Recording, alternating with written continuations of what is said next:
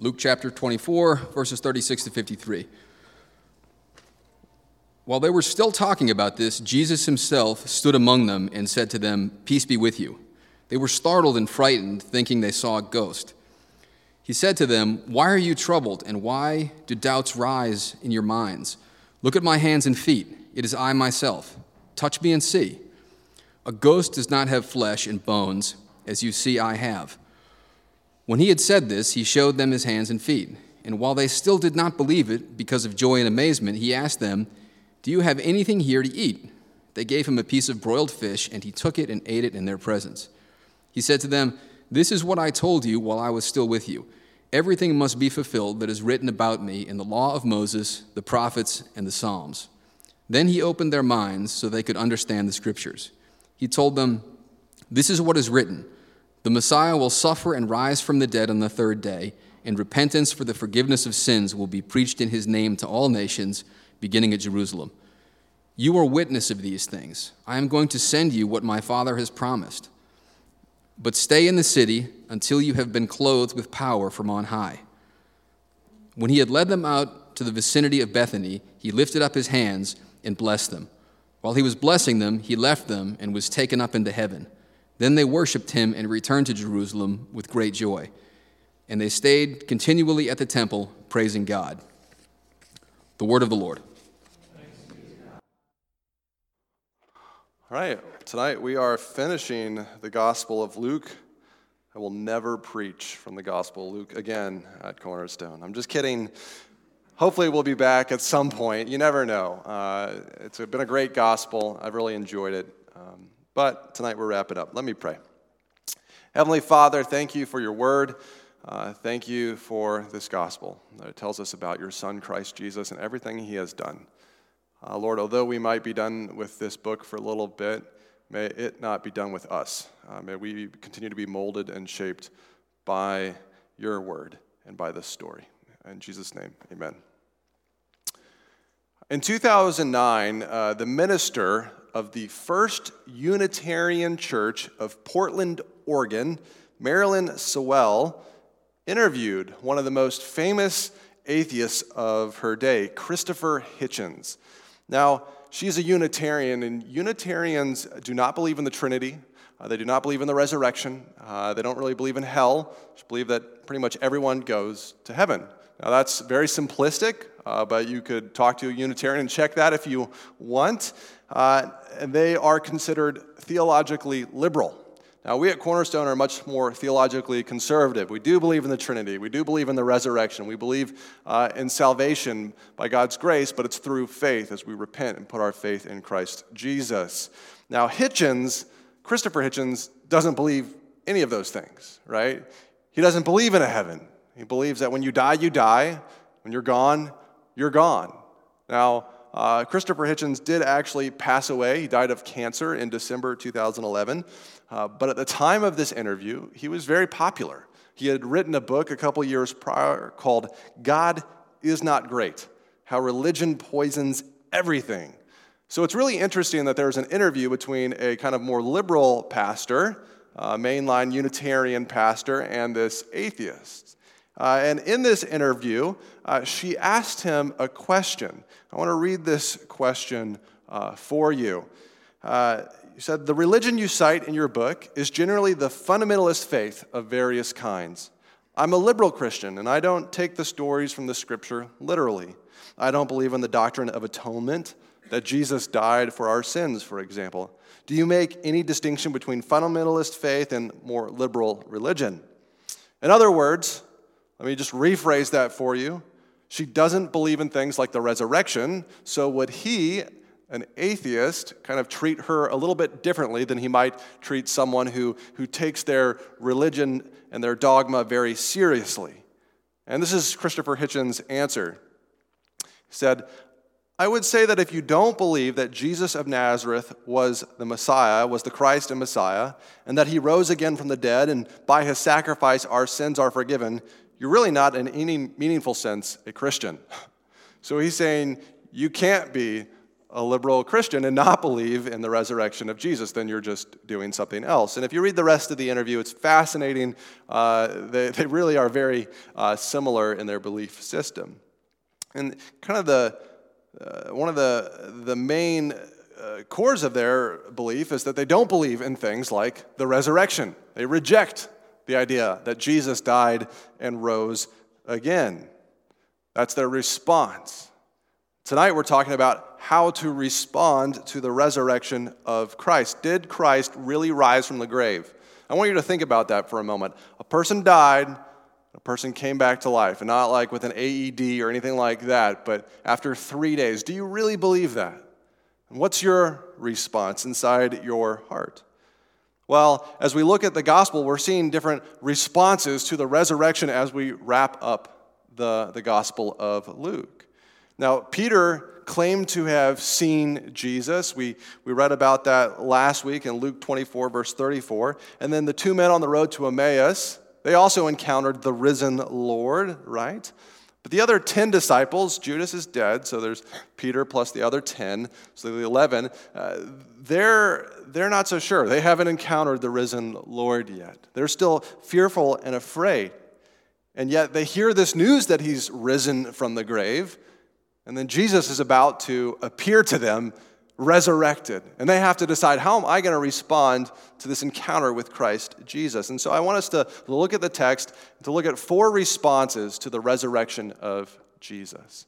Our first one tonight is peace, not fear. I believe is the, this is the response that we should have as, uh, as we put our faith and trust in Christ Jesus. Now, what's the first thing that Jesus says when he encounters the disciples behind those locked doors? He says, Peace be with you. Now, that implies that they did not have peace, that they were on edge, that they were terrified. And if we look at verse 37, it says they were startled and frightened. When they saw him, they thought he was a ghost. He says, Why are you troubled? Why do doubts arise in your mind? The Gospel of John actually tells us that they had locked the door. You lock a door, right? You lock your door at night in your house because you are potentially afraid of what could enter your house, right? But their fear is much more amplified than that because their leader has just been crucified, has just been killed.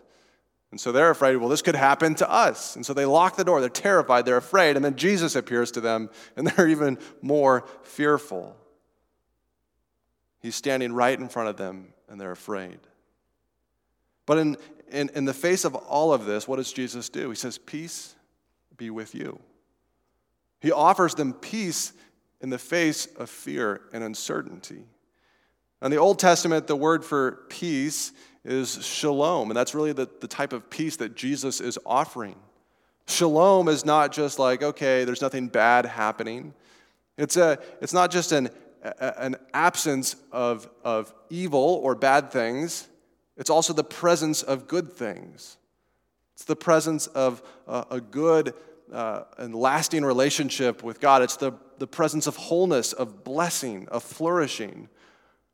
Shalom, in other words, as one author writes, is the way things ought to be. The way things ought to be. And Jesus is offering this to his disciples. He's saying, through me, through my resurrection, things can be how they ought to be they can be really good. Shalom is the opposite of hiding behind a locked door. That's not shalom. That's not peace. So I want us to think about our own lives for a second and think about where we need peace, where we need to experience this biblical shalom. What doors are we hiding behind? What, what doors have we locked? Because it's just too hard, we can't take it anymore. We've locked our heart away from God or we've locked our heart away from others because we have unrest and we're afraid. Well, Christ Jesus wants to enter into your life and offer you peace, offer you that shalom. No matter what it is that you're wrestling with, He can offer you peace through Christ Jesus, through Himself, through His death and resurrection. He offers you first peace with God. And then, as God comes and works in your relationships, He offers you peace with others. Now, we want shalom, right? We want peace with God. We want peace with others. And there's only one way we can have that, and that's through the resurrection of Jesus Christ. And so, our first response, or maybe our first reaction, or, or uh, what, what, Lord willing, through the Holy Spirit will happen is that we will receive peace and not fear through the resurrection of Jesus Christ. But we can respond in other ways as well. What's our second response? And we see this in our passage as well. The second response is belief, not doubt. Belief, not doubt. Now, Jesus sets out to conquer their fear by inviting them to touch his hands and, and, and, and, and look at his feet. And at first, they don't believe, they're too overwhelmed. You ever heard that expression? It's too good to be true. That's what they think. It's too good to be true. Yeah, we all see you standing here in front of us, but it's too good to be true.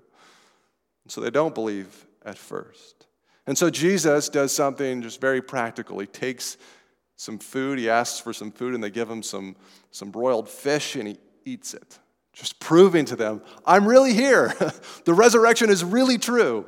I'm really present. Believe in me, believe in what I have done. Don't doubt, don't be afraid.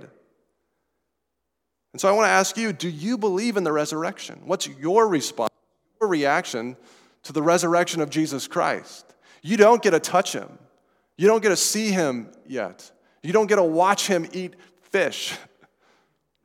But do you believe? I hope so. Back in January 2009, uh, so the interview uh, that I talked about was in December of 2009, but in January of 2009, I attended uh, back in Colorado at CU Boulder. Uh, I attended a debate uh, between the atheist Christopher Hitchens and, a, and another famous Christian speaker. There was probably like six to 800 people in the audience. It was pretty big. Uh, you know, it's interesting. Here's this famous atheist. Let's go hear him talk. Let's hear the debate. So the debate started, and during the debate, Hitchens argued uh, that people will believe an illusion because they think it is true. In other words, people will believe in things like the resurrection because they think it's true, but not because they actually know it's true. But he also gave just examples of a, a wide variety of religions where people believe in something and they align their actions with that something because they think it's true, but it can't all be right. It can't all be true. And he talked about Christians, about Muslims, about Mormons.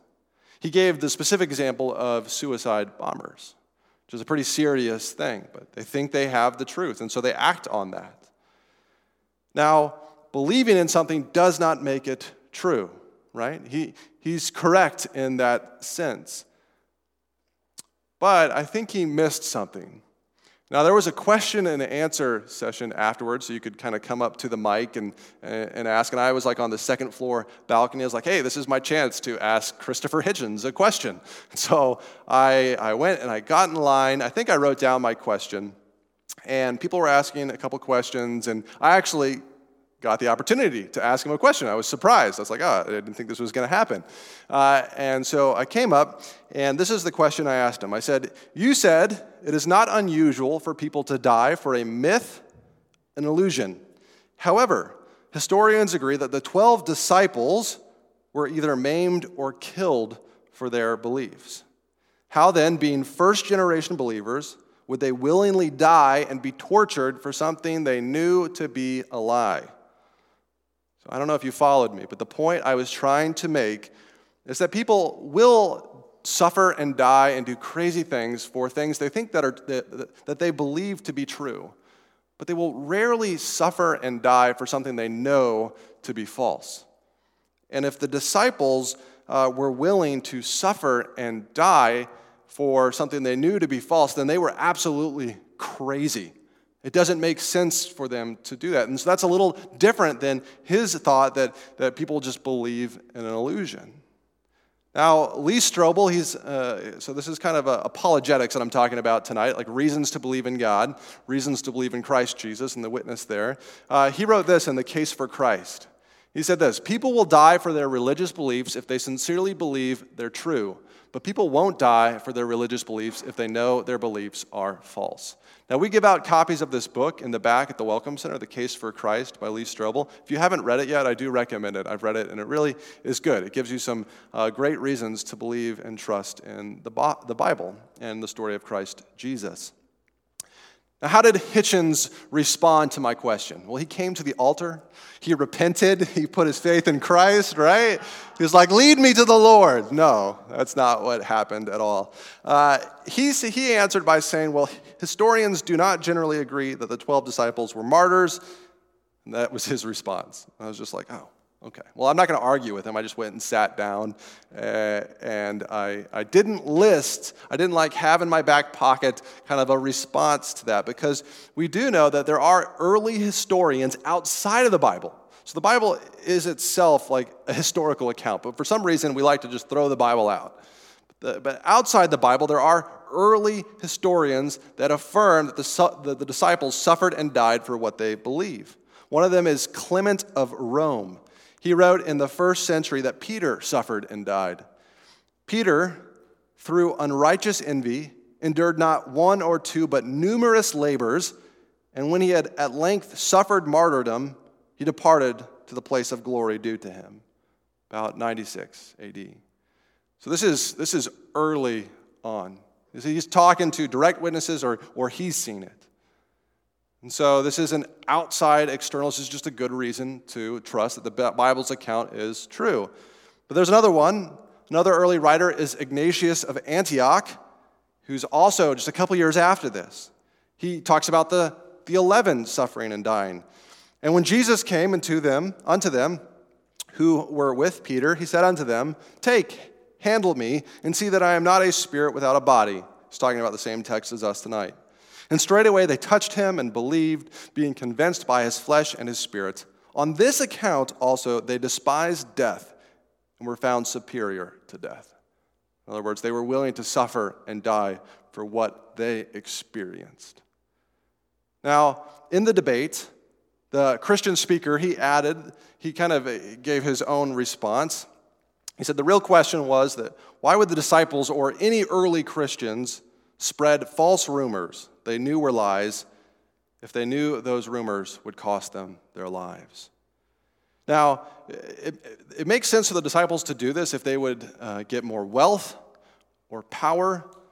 I don't know if they were as concerned with fame as we are in our culture, but it would make sense if they got those things.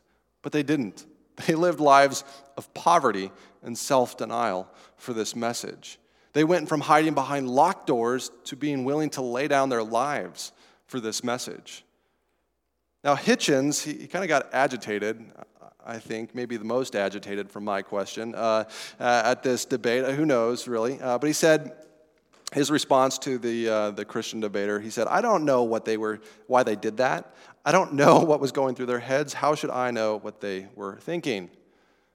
See, there's only three possible responses, uh, reasons that they would be willing to suffer and die for something that uh, for, for the resurrection. The first is that they all had like a group hallucination, right? That they all imagined or saw the exact same thing. Hallucinations don't work that way. They're not a, a group thing, they're an individual thing. The other option is that they made it up and were lying, and we've already talked about that doesn't make sense. The third option, which perhaps is the simplest and the best option, is that they were just telling the truth. They actually saw the risen Lord, and it transformed their lives and made them willing to suffer and die for Christ Jesus. I think that's the best answer. I think that's the truth. They were willing to leave the safety of locked doors and go out and suffer and die for Jesus. So, our first response to the resurrection is peace, not fear, and belief, not doubt. The third is sharing, not silence. Jesus again reminded his disciples, like he had on the road to Emmaus, of why the scriptures point to him, why the scriptures matter. Verse 44 says, He said to them, This is what I told you while I was still with you. Everything must be fulfilled that is written about me in the law of Moses, the prophets, and the Psalms. Now, you can study your whole Bible, your whole life, and never believe in Christ Jesus. Uh, I'm sure Terry is around many of those people that spend their life studying the scriptures and do not know Jesus. This is why verse 45 is so key, and it's not just key for those people, it's key for each one of us as well. Then he, then Jesus, opened their minds so that they could understand the scriptures. If you want to understand the scriptures, you need to ask, Lord, open my mind, open my heart so that I can understand. And then God places gifted teachers in your life, gifted uh, uh, pastors and just brothers and sisters in Christ that can help you understand. And you wrestle through it together and you begin to grow and you begin to mature in your faith and you begin to get it, you begin to understand. And see, in order to share the message of Christ Jesus, we need to understand it. This doesn't mean we have to understand it perfectly. Like, you don't have to be a Bible scholar or a pastor to tell others about Jesus. You can do it with just a limited understanding that I know I'm sinful, I'm broken, I need forgiveness, so do you. That's like the, the whole message of scriptures, and it's pointing to Christ Jesus and our need for Him. You can share as you begin to understand, as Christ opens your heart and opens your mind. Now, here at the end of the gospel, Luke gives us a call. He sends us out to share. He challenges us not to remain silent. This call is kind of like the Great Commission of Luke. Now, maybe some of you are familiar with the idea of the Great Commission of the Gospel of Matthew. Uh, that's this very famous commission where Jesus sends out the, the, disciples. He says, Therefore, go and make disciples of all nations, baptizing them in the name of the Father and the Son and the Holy Spirit. If you've listened to a sermon perhaps on missions or outreach or evangelism, you might have heard that text preached. Well, in Luke, we also find a great commission. I don't think it's any less than Matthew's commission. And here it's in verses uh, 46 through 48. I put it on the screen, but you can look in your Bibles too. He told them, This is what is written The Messiah will suffer and rise from the dead on the third day. Repentance for the forgiveness of sins will be preached in his name to all nations, beginning at Jerusalem. You are witnesses of these things. I am going to send you what my Father has promised, but stay in the city until you have been clothed with power from on high. Now, Matthew's Great Commission centers on going and making disciples, and Luke's centers on a, a variety of things. Uh, just five points that I want to draw out of his Great Commission. The first is the importance of Christ's resurrection. If there is no resurrection, if that's just a metaphorical thing or it didn't ever happen, then there is no point to Christianity. But we know that it did. We know by faith, but we know. And our, and, our, and our reason for belief is based on good evidence. Uh, number two, the call to repentance and offer of forgiveness. This is like the kind of the, the stern but gentle heart of the Great Commission of Luke. Uh, Jesus challenges us that we are sinful and we are broken, but we can receive forgiveness uh, through salvation, through trusting in Him. The third, the gospel is for all nations. That's Greek Panta ta ethne. So, all the ethnicities, all the nations. This means that the gospel, this message about Jesus Christ, is not just for white or black, it's for all people from all tribes and all nations. And this is why missions as a church is so important, and that we need to keep uh, funding and sending people out to share the gospel with the world, because there are still people out there that have never even heard the name of Jesus, that have never even heard the Bible. They need to hear. And how about this? That Christ sends his followers out. Now, he sends the 12 out, or the 11 out in, in the Great Commission of Luke, but he's also sending us out. Now, he's sending some of our teenagers to France this summer, right? Like Christ is sending you through our church. But he also sends us out. He sends us to our front lines, the places where, where we live and work naturally and every day. Uh, Christian ministry isn't just about church, it's about wherever God has placed you.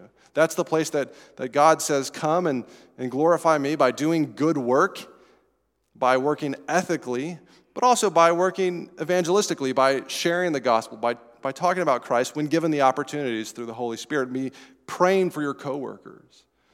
That's why uh, helping film like a frontline ministry uh, documentary is just so important. And then, uh, fifth, we need the Holy Spirit uh, to empower us. Like, we can't fulfill this, we can't go, we can't uh, do everything that Christ wants us to do without Christ, without Christ's Holy Spirit, without God's Holy Spirit just empowering us. We can't do it apart from God. And we're going to hear more about that in uh, the book of Acts later. As followers of Jesus, we're called to share and not be silent. Based on my own life, sometimes uh, I think silence becomes our normal mode of operation. And so I want to challenge each and every one of us tonight to, to pray that the Holy Spirit would make you uncomfortable with your own silence. Just pray that prayer. Would I be uncomfortable with my own silence, and would you give me opportunities to share about Jesus, Heavenly Father? So, our first three responses are peace, not fear, belief, not doubt, and sharing, not silence. And this leads us to our final response praise, praise, and more praise.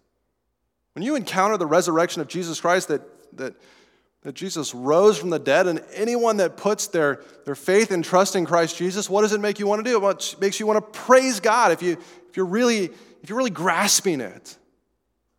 Bless God. And this is what happens with them. They were, verse 40, 52 and 53, they worshiped him and returned to Jerusalem with great joy, and they stayed continually at the temple praising God. Our response to the resurrection is praise.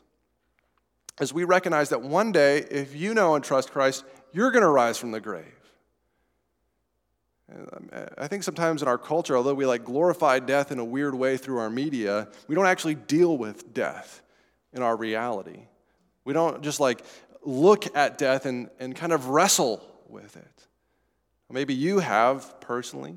Hopefully, we are as a church. But when we realize how awful death is, then when we encounter the resurrection, it's like, wow, here's the antidote.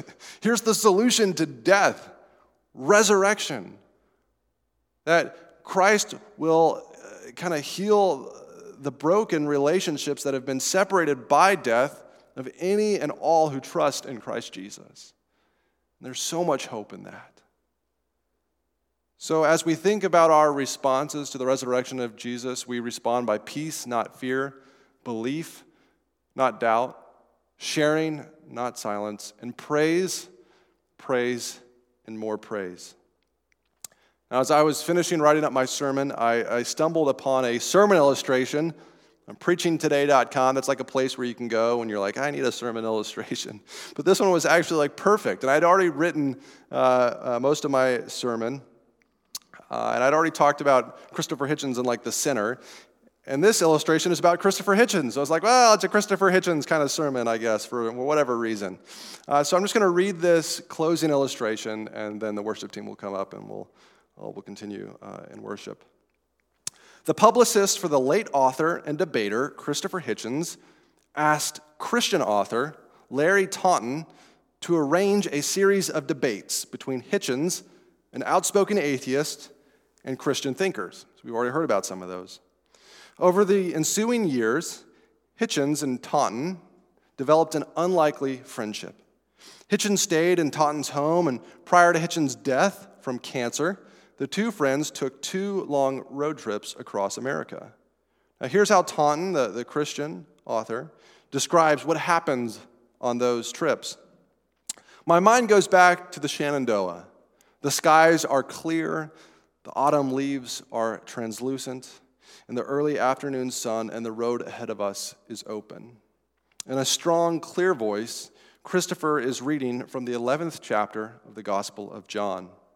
Reaching the 25th and 26th verses, his face lights up with recognition. John 11, 25 and 26 say this Jesus said to Martha, I am the resurrection and the life. The one who believes in me will live even though they die. And whoever lives by believing in me will never die. Do you believe this? Hitchens stopped reading. He said, I know this one too. I do not recall its connection with the resurrection of Lazarus. It's a great verse, Taunton added, sensing we had reached a defining moment. Yes, Dickens thought so, Christopher says. And then, taking his reading glasses off, he turns to me and asks, Do you believest thou this, Larry Taunton? His sarcasm is evident, but it lacks its customary force. I do, but you already knew that I did. The question is, do you believest thou this, Christopher Hitchens? As if searching for a clever response, he hesitates and speaks with unexpected transparency. I'll admit that it is not without appeal to a dying man, he says. Let me pray. Heavenly Father, thank you for the resurrection of Jesus Christ and the hope that it gives us. Lord, thank you for thinkers like Christopher Hitchens that make us think deeply about our faith. We hope that he is with you in grace. In Jesus' name we pray. Amen.